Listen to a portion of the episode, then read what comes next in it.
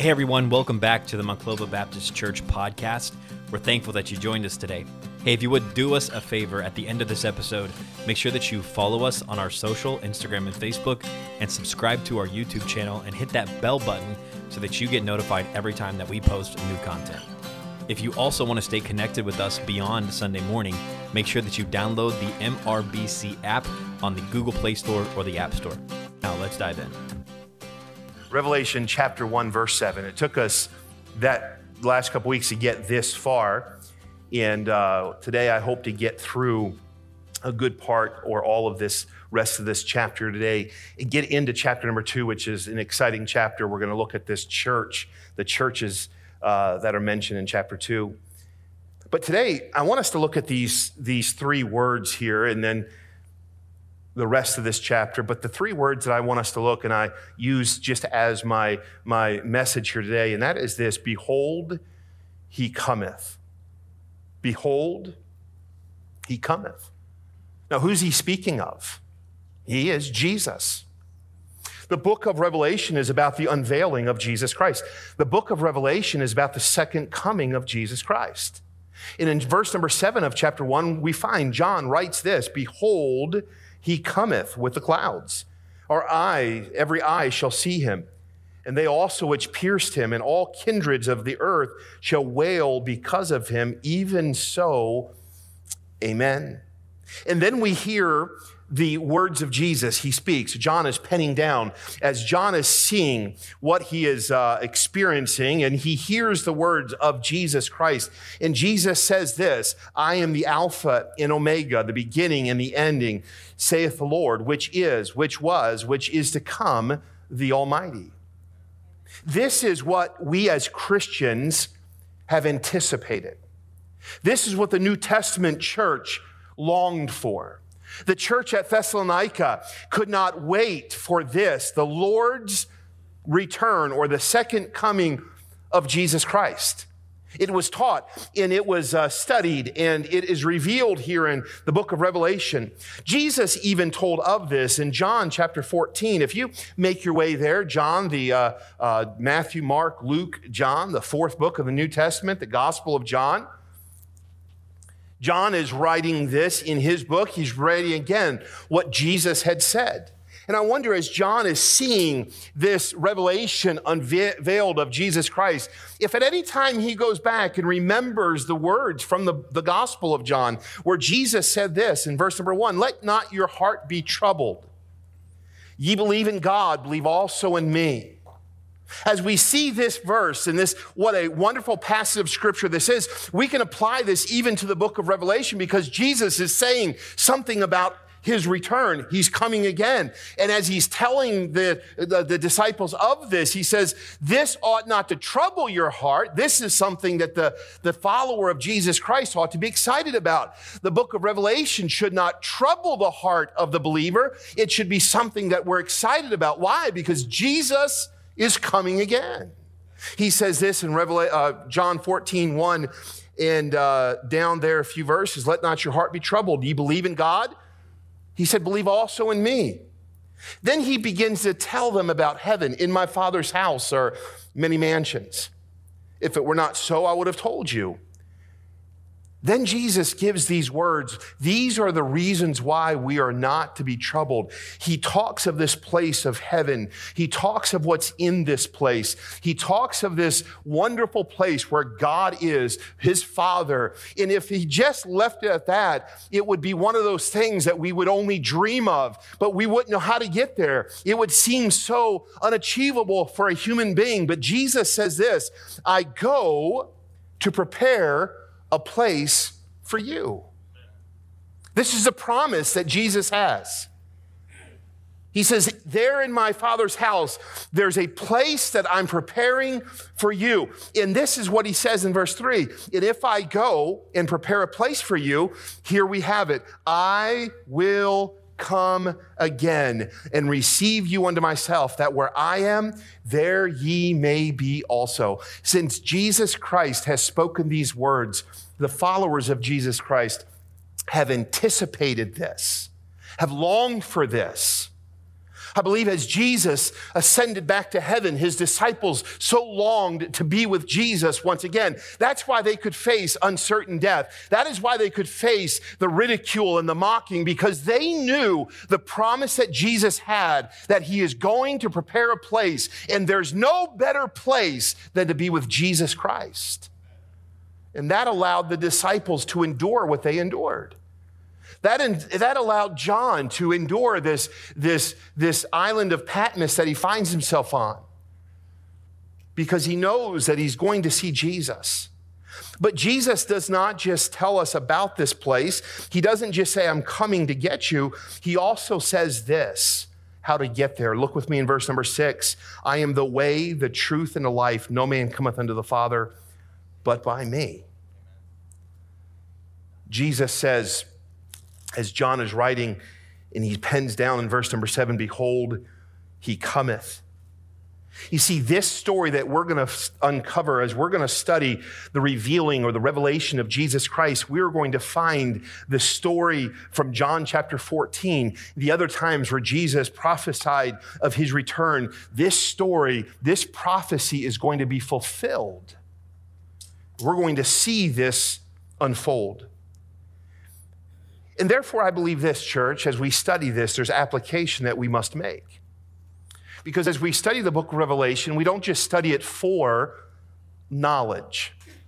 It's not just so that we leave here and we say, now I understand something.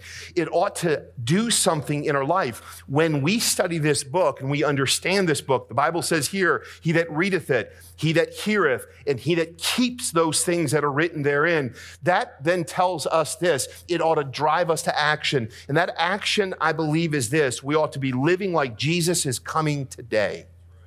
Not like Jesus can come again. There's a big difference between Jesus is coming and Jesus is coming today. When we have guests that come to our house, it's one thing to say the guests are coming. They could be coming a week away. But we know when the guests are coming today, there's a lot of work that has to be done. There's floors that get vacuumed and things. My wife just goes into that extra, extra mode. Why? Because she's anticipating the arrival. And we ought to be anticipating the arrival of Jesus Christ today.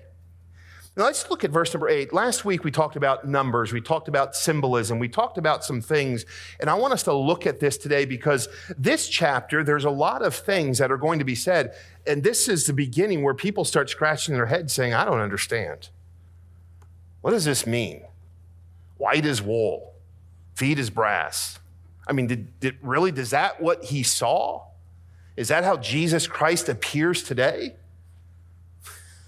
I want us to look in verse number eight. The Bible says this Jesus is speaking. He says, I am the Alpha and the Omega. We quote that, you've heard that preached. See, Alpha is this, the first letter in the Greek alphabet. He's saying, I'm the beginning, I'm the first. Omega would be the last letter in the Greek alphabet. So when Jesus says, I am the Alpha and Omega, what does that mean? What is he saying? When you say Jesus, you say it all. He's the first, He's the last. He's the beginning, He's the end. He's everything in between.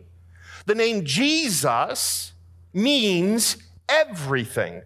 The name Jesus means all encompassing. The, the, name Jesus means he always has been and he always will be. The name Jesus, when he says, I'm the Alpha and Omega, what is he saying? He's not saying, I am the Greek alphabet. What he is saying is this their understanding of what these letters mean. I am A and I am Z. I'm everything. I'm totally complete. The name Jesus is all that you need. And that's how he approaches this book.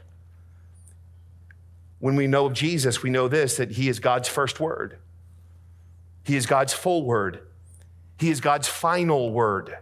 The name Jesus is everything.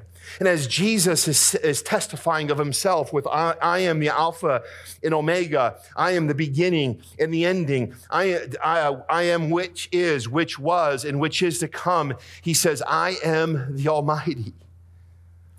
Oh, listen to me, Christian, today. What can we get from this verse? What can we get? What can we apply to our lives? It's simply this you will never need more than Jesus.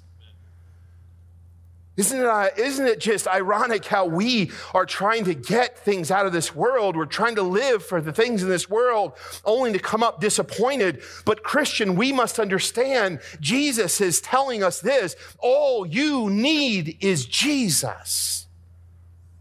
You can go deeper into Jesus, but you can't go farther than Jesus. Why? Because he's the beginning and the end. He's the Alpha and he's the Omega. The Bible tells us some things in verse number eight. He says, I am which is, which was, which is to come. You say, boy, that is just so confusing. Why doesn't he just tell us what he means? He's telling us exactly what he means. What is he saying? I am omniscient. I am everything. He's saying, I am omnipotent. I am the beginning and the end. There's nothing before me and there's nothing after me. He's saying this I am omnipotent as unlimited power. I am omnipresent. I am everywhere. You see, Jesus is identifying who he is. He came the first time in humility, but what we will find in this uh, chapter, in this verse, we'll find this as well that when he comes again, he is coming with all power and all authority. He's coming as the Almighty.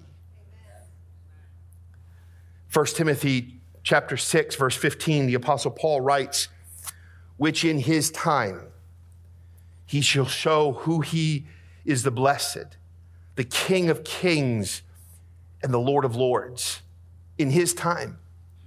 You know, throughout while Jesus was alive on the earth, he would say this his hour has not come. His hour has not come. But oh, my friend, one day the hour is coming where Jesus Christ is going to return.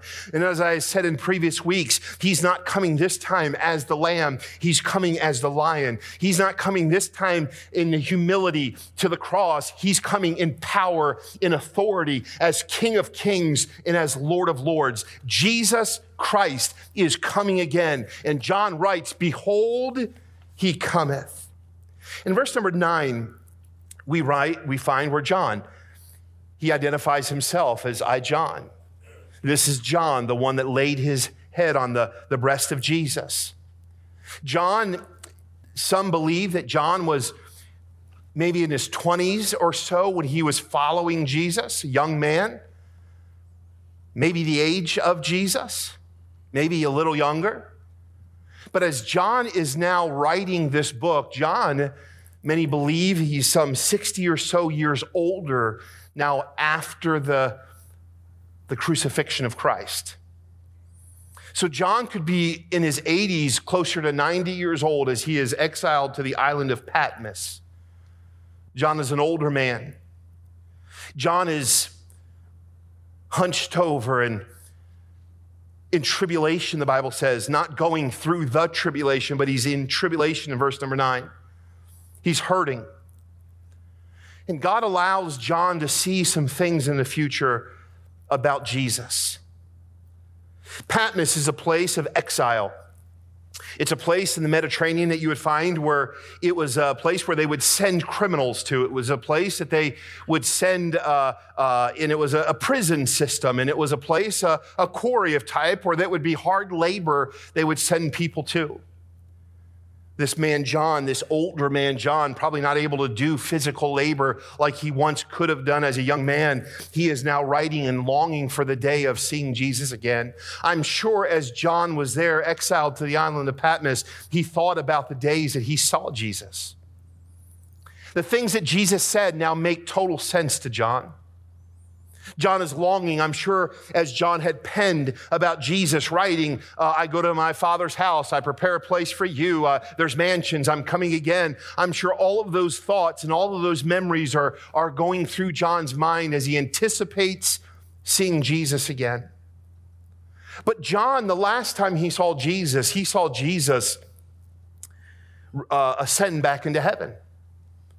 He saw Jesus being beaten. He saw Jesus, his beard being plucked. He witnessed Jesus being mocked and spit upon. The last time he saw Jesus, the last memories he had of Jesus here upon this earth, they shoved that crown of thorns there upon his head and the blood would just stream down. They whipped his back as John would see Jesus hanging there on the cross, and they put that plaque, King of the Jews, to mock him.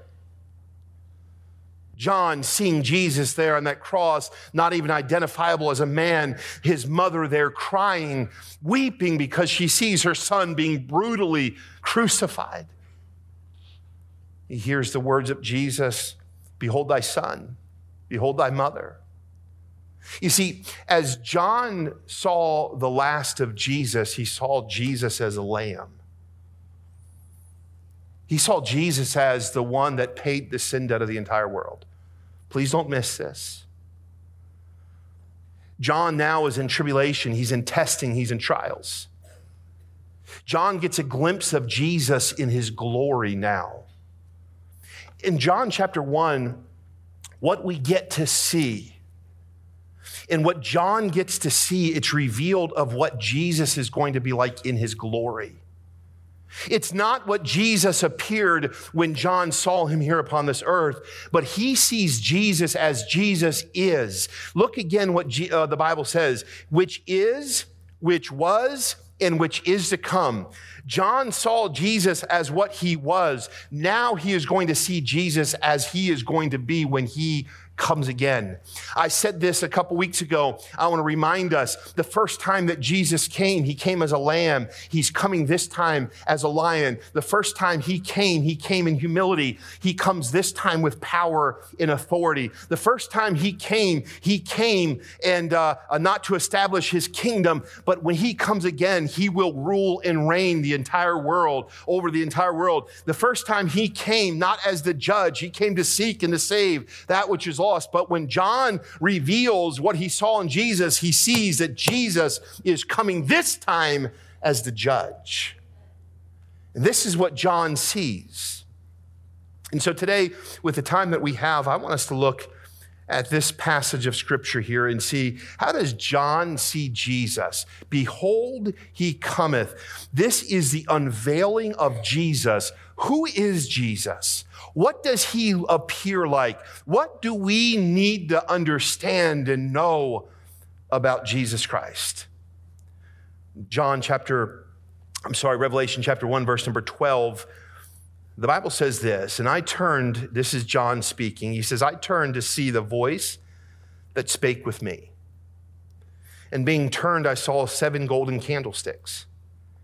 In the midst of the seven candlesticks, one like unto the Son of Man. Who's he see right in the middle of that candlestick? He sees Jesus. That one that he sees in the midst of those seven candlesticks is the Son of Man, the Son of Man being who? Jesus Christ. He's clothed with a garment down to his foot, girded about with paps, with golden girdles. His head and his hair were like white, like, like wool as white as snow, and his eyes were as a flame of fire. Now, as we're reading this, this is symbolic. This is what he is writing. This is how Jesus appears. Now, when he sees Jesus, there's not fire coming out of his eyes. And I want us to look today, I want us to see this, I want us to dissect this. I want us to understand what is John telling us? John saw Jesus the Bible says this verse number 12 to 13, as we read, the Bible says, I saw Jesus. I saw these seven candlesticks, and then I saw Jesus as the Son of Man. What John saw, first of all, John saw Jesus as the resurrected Savior, that Son of Man. He saw that Jesus that resurrected from the grave, that ascended back to heaven. He saw that same Jesus in heaven. That tells us this that Jesus is not dead. Jesus is not in the grave. His body was not taken. It was not hidden by his disciples. The body of Jesus is not sitting in some unmarked grave. The body of Jesus is alive and is in heaven. And John says, I'm a witness of this. As I looked into heaven, as it was unfolded to me, I saw the Son of Man standing in the midst of these seven candlesticks. He saw Jesus. Oh, listen to me. What is the what is the emphasis on that? If Jesus Christ had not resurrected from the grave, if God did not have the power to resurrect his son, then God does not have the power to resurrect us. If God did not resurrect his son, then everything that Jesus said is a lie. But if Jesus Christ is alive, if he did die, if he was placed in that grave and he did rise again on the third day, and he is risen and he is alive, that means this everything that Jesus said is true. Oh, in John 14, when Jesus says this, I go to my Father's house to prepare a place for you. I'm coming again for you. Why do we rejoice in such a thing? Why is it important that he saw the Son of Man? Because he is saying this when we see Jesus again, everything that Jesus promised to his disciples is going to come true. Why? Because he's a resurrected Savior. John hasn't seen Jesus for almost 60 years. John is now an older man, and John is seeing his Savior. Think of that. Boy, I went a year, it was a year and two days. I think it was a year and two days that I went without seeing my son. Boy, I longed to see him. I couldn't wait to see him. 367 days is a long time. He didn't change much. He looked the same. When he came through that door and I saw him, I saw my son. I was so excited to see him and I recognized him. I couldn't wait to see him. John, after 60 years, recognizes his Savior, Jesus Christ. He could not wait to see him as he sees 60 years in the future. He realizes this, that John 1.14 is right. The word was made flesh. In 1 Timothy, Paul writes this, God was manifest in the flesh. Jesus Christ is the risen Savior. Jesus Christ is eternal and Jesus Christ is alive. See, this is the unveiling of Jesus. The book of Revelation, the first thing I want us to see that John is trying to get across to us is this Jesus Christ is a resurrected Savior. Number two, I want us to look at this. And in the midst of the seven candlesticks, one like unto the Son of Man, clothed with a garment down to his foot, and girt about with paps with a golden girdle.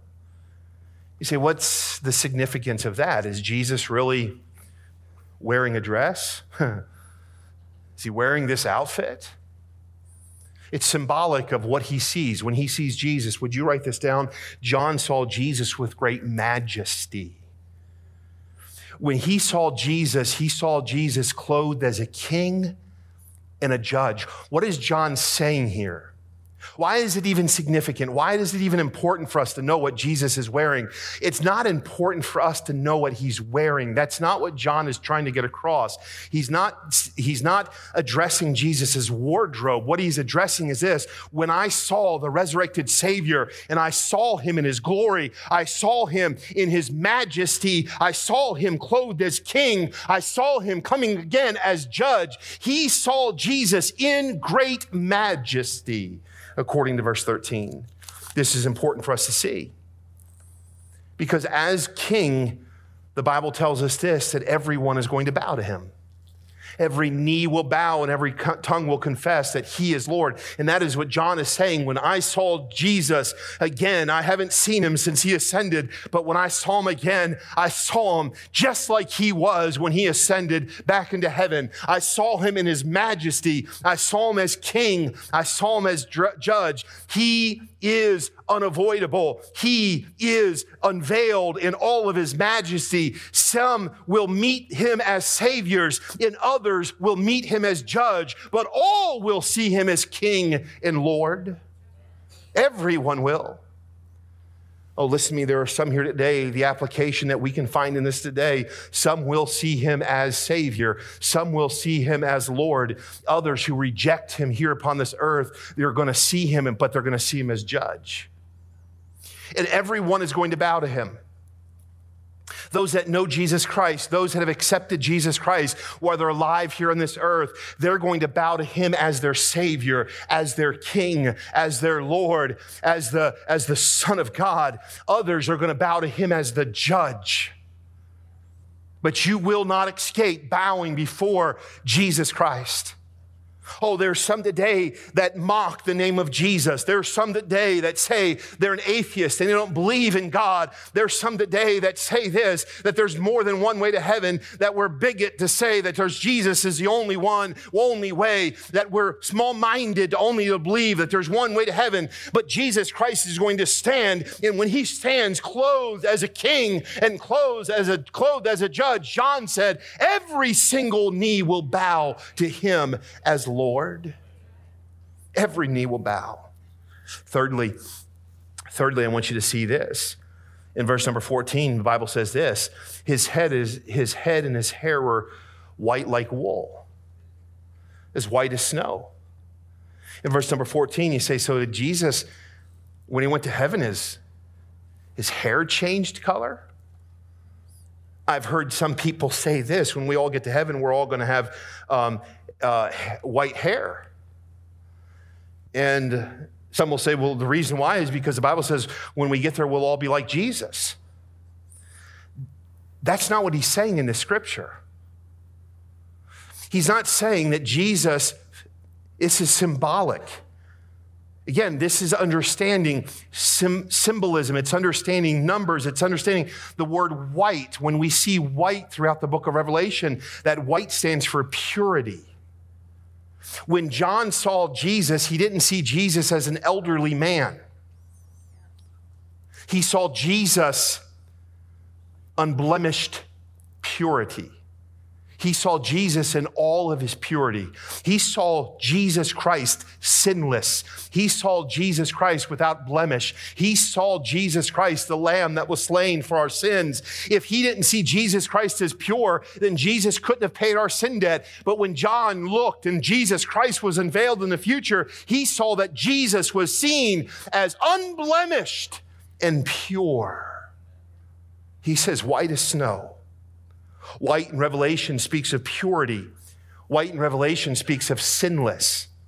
When we come again on white horses, what's the significance? When we come again, we're coming again as Jesus, as one sinless. Why? Not because we have not sinned on this earth, but because when we are found when in Jesus Christ, we are seen in God's eyes as sinless, as pure, as holy. That, that is what reconciles us back to God. If we had sinned, we could not be in God's presence. But because of the sinless one, Jesus Christ, all of us can spend eternity with God in heaven. You see, when Jesus is seen by John, he's seen in his purity. You know what this tells us of Jesus, what he's revealing that Jesus Christ is sinless. This is important because some say this that Jesus was just a man. This tells of the deity of Christ.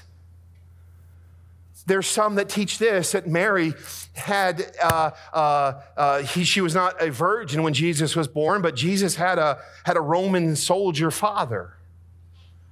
I mean, you could read all kinds of crazy things about Jesus, and what they're trying to do is simply this that Jesus was not God. Some will say this that Jesus had relationships with Mary, uh, the, the prostitute, and there was some kind of a sinless relationship. These are people that are trying to get uh, us to the place where we believe that Jesus Christ, well, he must have sinned. If Jesus Christ sinned here on this earth, then Jesus Christ could not be pure. If Jesus Christ sinned upon this earth, then Jesus Christ could not be holy. And if Jesus Christ sinned upon this earth, he could not be God. But because God in the flesh went to the cross and paid our sin debt. He was a pure God. He was a holy God. He was a just God. And He paid our sin debt. And because of that, we have liberty. We have freedom. We have salvation through Jesus Christ. When John sees this pure, this white as wool, he sees this as white as snow. What is he saying? I see an unblemished, pure Savior. Listen, salvation comes from receiving the death of Jesus Christ, not just reading about the life of Jesus Christ. Many people say, I want to live for Jesus, so I'm going to follow his words that he spoke. You can follow all the words of Jesus. You can do good. You can help the poor. You can live a moral life. But being saved isn't because you listen to the words of Jesus. Being saved is because you accepted the death that Jesus Christ paid for you. You accepted the fact that He is God. Jesus Christ was not just a teacher, He was not just a prophet. Jesus Christ is God. And when John saw Him, he saw Him in His purity. Look again in verse number 14, he says this Not only did I see him white like wool, as white as snow, his eyes were as a flame of fire. Now, if this was literal, those fiery eyes would probably burn up that, that wool. this isn't literal. He didn't see this man with wool hair and fire in his eyes it's symbolic of what he saw. He says, When I saw this, it was revealed to me who Jesus was. What is he saying? John saw him as a revealing Christ, as a flame of fire. He sees all, and nothing is hidden from God. Those flames, those flames of fire uh, in, in his eyes simply means this nothing can be hidden. Oh, this is important. Your entire life is laid before him. He knows all about us. He cannot be deceived. He sees all. He sees all men. He sees through all men. Men, you cannot fool this judge. When John sees the unveiling of Jesus, when he sees those fire in his eyes, what is he saying? You can't fool this judge. This judge knows all. There's no way that you're going to stand before this judge and you're not going to say something that this judge is going to say, I'm not sure what to believe. Boy, I sit many a times, my entire week is, is meeting after meeting after meeting, and many a times it's what this person says or this person says. And there's times I just scratch my head and I think to myself, I'm not sure who to believe.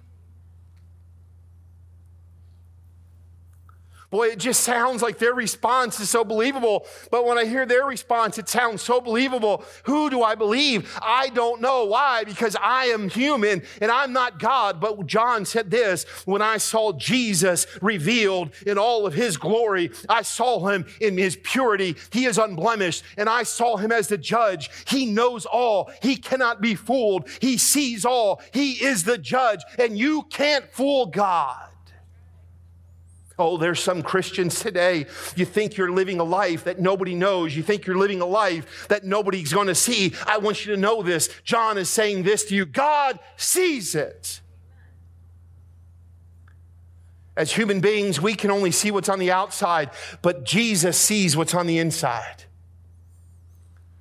You might be living a life that you're fooling someone, but you can't fool the judge, Jesus Christ. I want you to see number five as we hurry. In verse number 15, the Bible says, His feet like unto fine brass. Again, this is symbolic. John saw him as untarnished in his integrity. Untarnished in his integrity, like unto fine brass, as if they burned in a furnace, and his voice as the sound of many waters. Brass in the Bible is an emblem of judgment. I don't have the time today, but if you were to go back and study the tabernacle, you would find that there are things that were made with, with fine brass or brazen. Why, why is that? Those were the things in the tabernacle where judgment or sacrifice needed to be made. Sins had to be atoned. Brass, again, is one of those things that we find in the Bible. When we find in the Bible, it's a symbol of judgment. The Bible says this His feet, like unto fine brass, his feet speak of progress. He is with burning feet, unstoppable. He's going forth to judge. What, what John is saying is this when I see Jesus coming, I see him in his integrity, I see him in his judgment, I see him in, with his feet as this brass. He's unstoppable unstoppable in his going forth. He is coming to judge. And so, what do we find? We find this. He wears the robe of a judge. He wears the robe of a king. He's pure like wool. He sees right through you. He's coming to judge, and his feet are like the burned, uh, uh like, like those that burn in furnaces. His, his feet are, are hurrying to come to judgment. His purpose this time, when he comes, he's coming to judge. Those that have not repented of their sin. This is a picture of the Lord Jesus Christ in relentless judgment. Well, hear me today. There are some that will say this well, when I see all these things happen, then I'm going to get right with God. That's what the Bible says today is the day of salvation. Jesus Christ is coming he is long suffering to us. We're not willing that any should perish, but all should come to repentance. But John is saying when Jesus Christ is unfolded in this revelation, he's not coming long suffering. He's not coming with patience. He's not coming with mercy. He's not coming with grace. He is coming with judgment to those that have rejected him as God. Go with me, if you would please, the book of Acts. The book of Acts, Acts chapter 17. Acts chapter number 17. Look with me in verse number 30, if you would, please.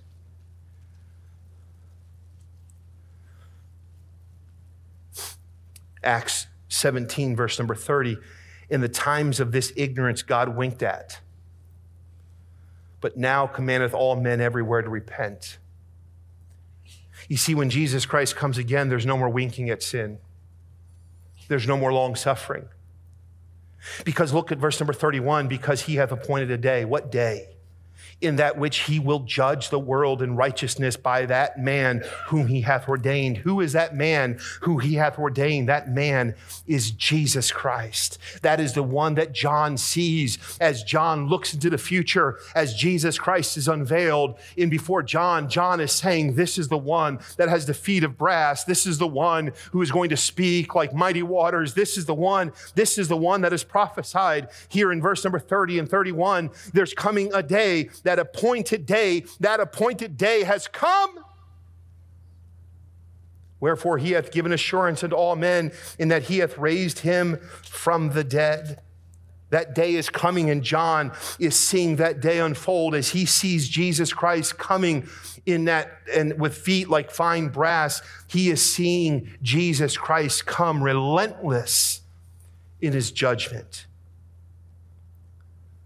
You see, listen here, church. Listen here, one that has never trusted Christ as their Savior.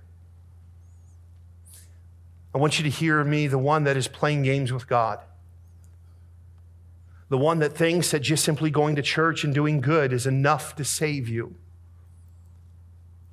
The one that has never truly trusted Jesus Christ as their Savior, would you hear me please and hear me well? God is going to judge the world for their sin. If you are found dead in trespasses and sin, you will be judged by God. But if you are found in Christ, we will have eternal life with God. Would you mark this down? What John is telling us this is John is describing this great king, this great man in his purity, this great risen Savior. What he's describing is this you cannot hide from this judge. He's coming for those that have sinned. Number six, would you write this down? Verse number 15, the Bible says, In his feet, like unto fine brass, as if they burned in a furnace, and his voice as the sound of many waters. Jesus saw, John saw Jesus as unchallenged authority, the sound of many waters. Have you ever heard mighty waters coming together? Have you ever been to a place where the waves were just coming in? You can yell and you can scream. People can't hear you because the, the sound of the mighty waters, his voice, what is John saying? His voice is powerful when he comes again, he's going to speak and there's going to be none that can challenge him. Why? Because he's going to be seen in all of his glory. He's going to be seen in all of his majesty. He's going to be seen as the judge. He's going to see through every man. No man can fool him. No man will try to fool him. Why? When they see Jesus and see him in his majesty, they'll understand that he has all authority. His voice is powerful. Oh, I've thought throughout the, the Bible stories of the voice. Think about this when Jesus stood he came to visit his friend Lazarus that had been dead. The Bible said he was dead. And they said, he said to Jesus, his friends, his sisters, Hey, bring me to a place where Lazarus is. And they said to Jesus, He stinketh. What are they saying? He's dead. And there's evidence that he's been dead. That evidence is the fact he's already starting to rot.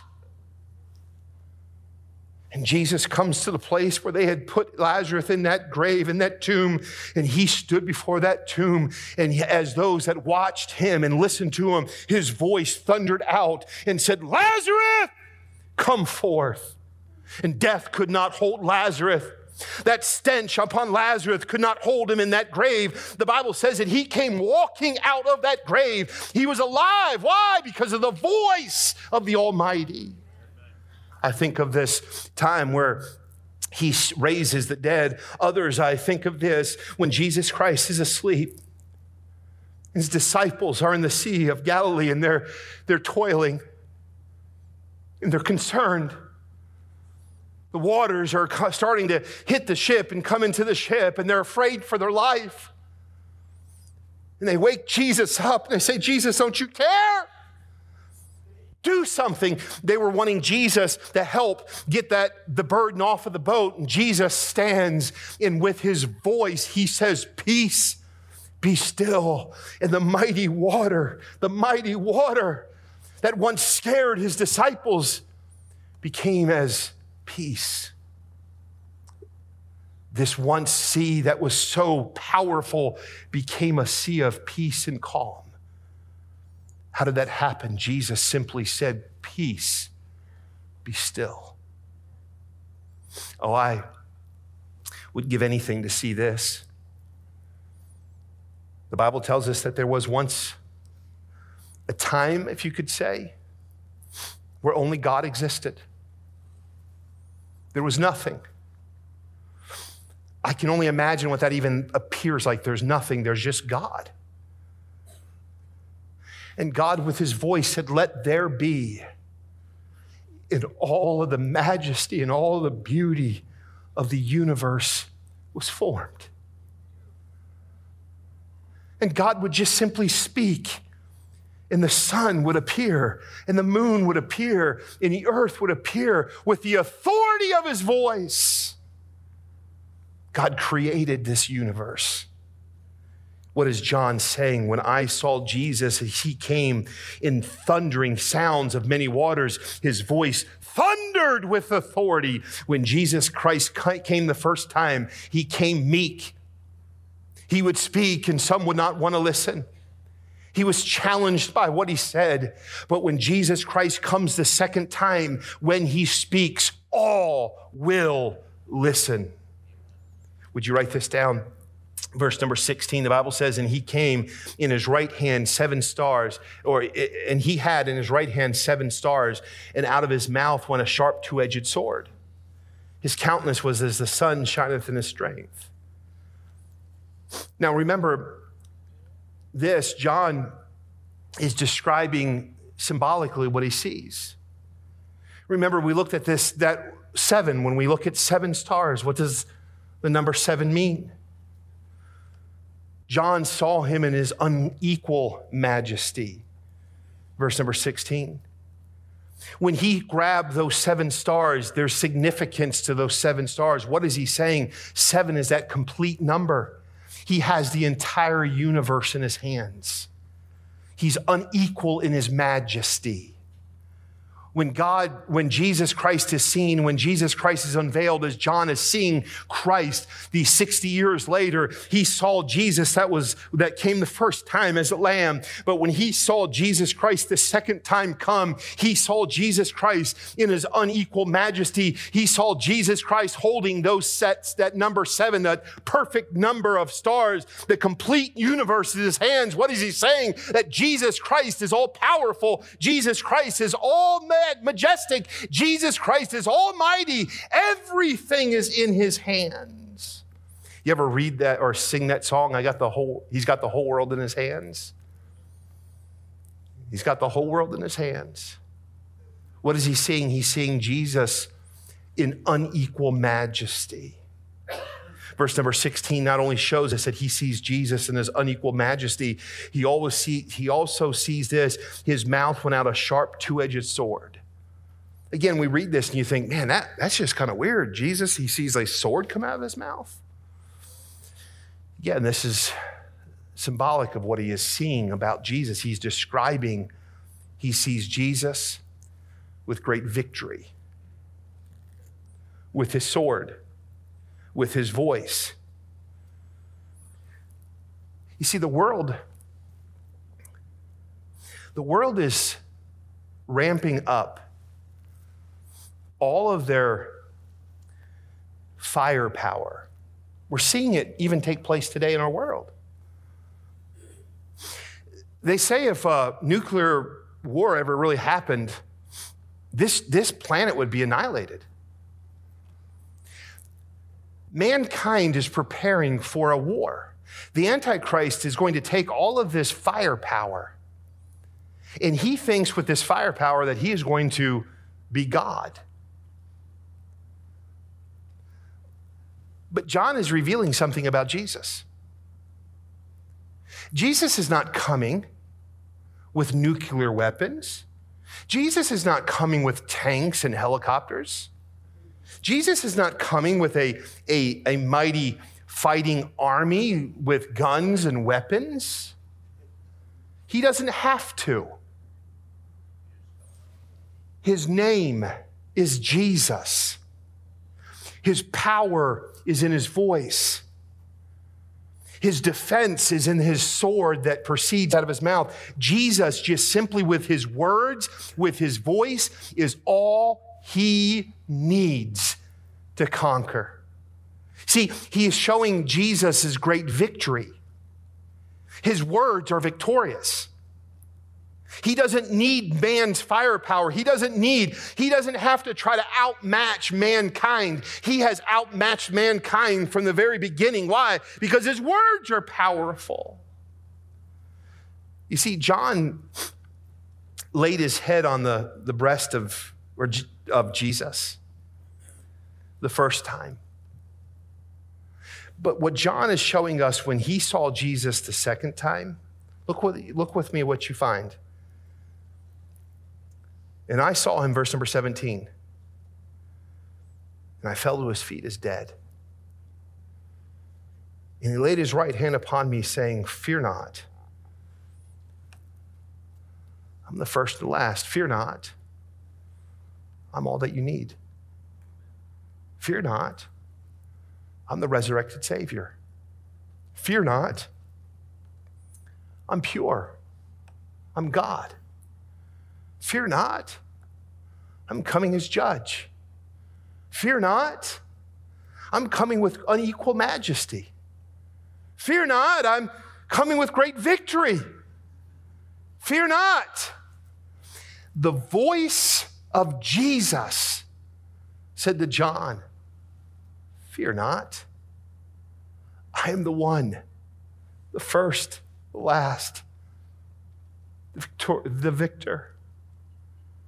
And what does the Bible say? John, who once laid his head on the breast of Jesus, comes this time and he falls on his knees because he sees Jesus as the king and as his Lord. You see, the first chapter of Revelation, it's revealing Jesus it's not complicated when we see what is this wool and fire and eyes and brass? What does it mean?